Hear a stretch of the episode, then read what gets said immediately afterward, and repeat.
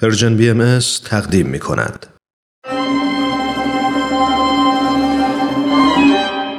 نرگس شیراز. بر اساس تاریخ نبیل زرندی و منابع تاریخی دیگر. قسمت نهم.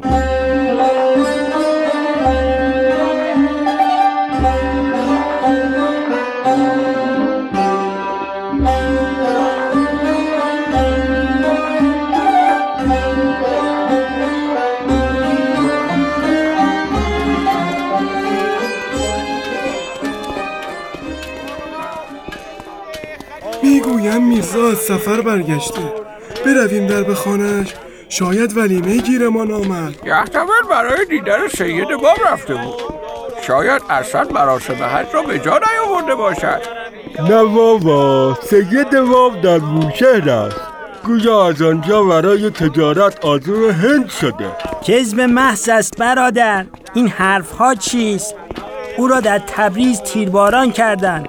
به دستور شاه این حرفها حرفهای دشمنان است اصلا معلوم نیست صحت داشته باشد.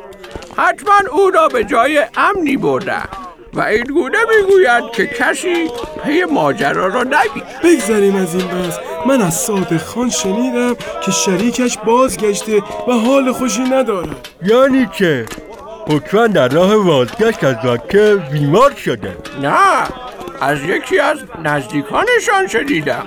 مرد بیچاره بد آورده در حین بازگشت میرزا جواد پسر سید علی در کربلا بیماری سختی مبتلا شده و به رحمت خدا رفته. میرزا ابوالقاسم هم با دل اندوهگین او را در جده به خاک سپرده و بازگشته. اکنون هم دل و دماغ معاشرت با هیچ کس را ندارد. ای بندگان خدا عجب عاقبتی داشت این خاندان پدرش سید علی را هم معلوم نیست به چه دلیل کشتند کشتن؟ کی؟ آری من هم این را شنیدم بیچاره را در تهران به جرم بابی بودن سر از تن جدا کردند همین است دیگر هر که نان از عمل خیش خورد چه عملی؟ مگر بدبخت چه کرده بود؟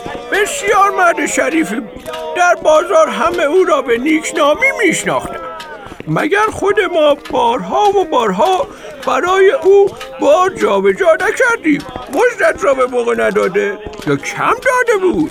نه منظورم این است که خود را بی جهت درگیر اموری می کرد اصلا به او دخلی نداشت.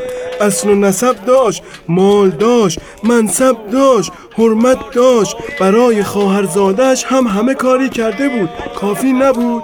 آنقدر دنبال روی از او کرد تا عاقبت سرش را برباد داد. راست می‌گوید دیگر. سید باب هم مثل او. الان خوب است همسر و مال و اهل و عیال را بگذاری به امان خدا.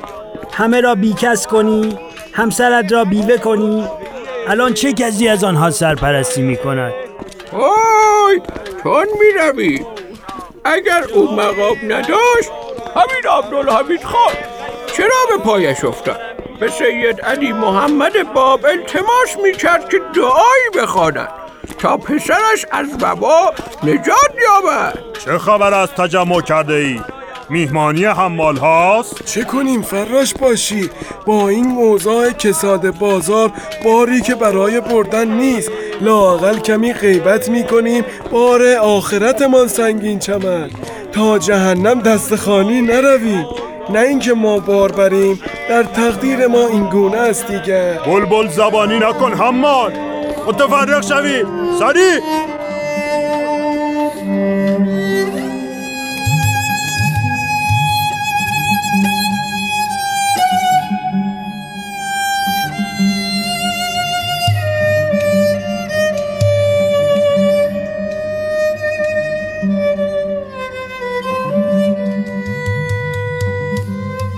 مادر با اینکه دلتنگ می‌شوم اما اصرار نمی کنم غم دل من کم از شما نیست.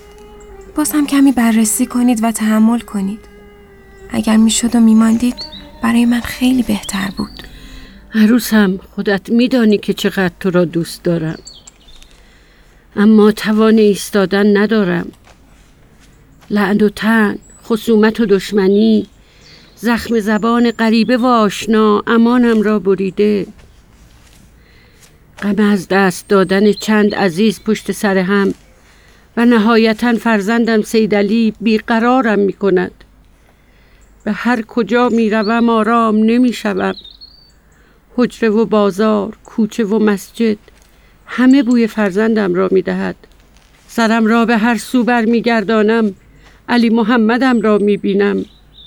قصد کربلا کردم تا در کنار حرم حسین امامه سیاه فرزندم را به سر کشم و تا قیامت بگریم. خداوند خود عالم است که مظلومیت فرزندم کمتر از جدش نبوده. مراقب خودت باش خدیجه جان. خاتون جان همه اسباب ها را چیدم. درش که چی منتظرش؟ تشریف نمی آورید؟ تو سوار شو مبارک الان می آیم بله چشم. نگران من نباشید. من به منزل همشیره می روم که همسر و پسرش را در یک سال از دست داده. غم او نیز اکنون کمتر از من نیست. باید او را تسلای خاطر باشم. فزه را هم با خود می‌برم.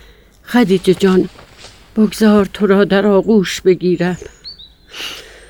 تو تنها کسی هستی که بوی فرزندم را می دهی هیچگاه نگذار فزه از عاقبت فرزندم با خبر شود. میدانی که چقدر به آقایش ارادت داشت. چشم مادر جان شما نیست تا می توانید مبارک را از این خبر دور نگه دارید. مطمئن باش نمی‌گذارم. اگر شهادت فرزندم را متوجه شود سر به بیابان خواهد گذاشت.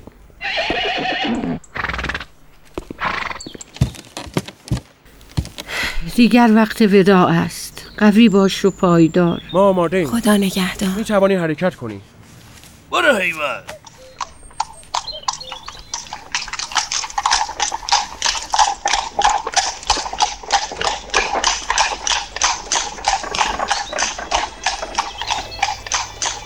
مادر رفت. مبارک هم تا آخرین لحظه چشم از خانه بر نمی داشت. مانند رفتن خال اعظم و لحظه وداع حضرت باب. ندایی در درونم می گفت این آخرین دیدار ماست.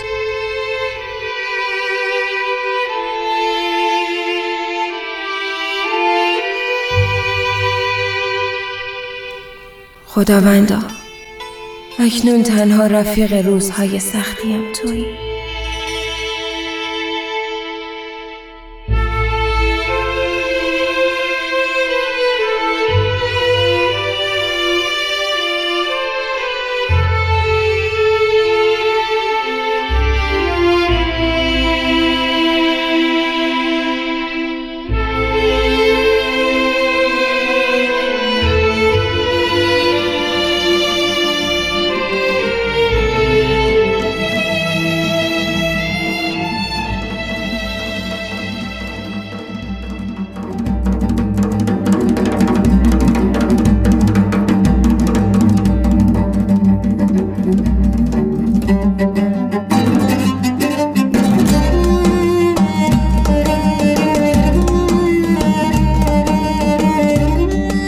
پایان قسمت نهم.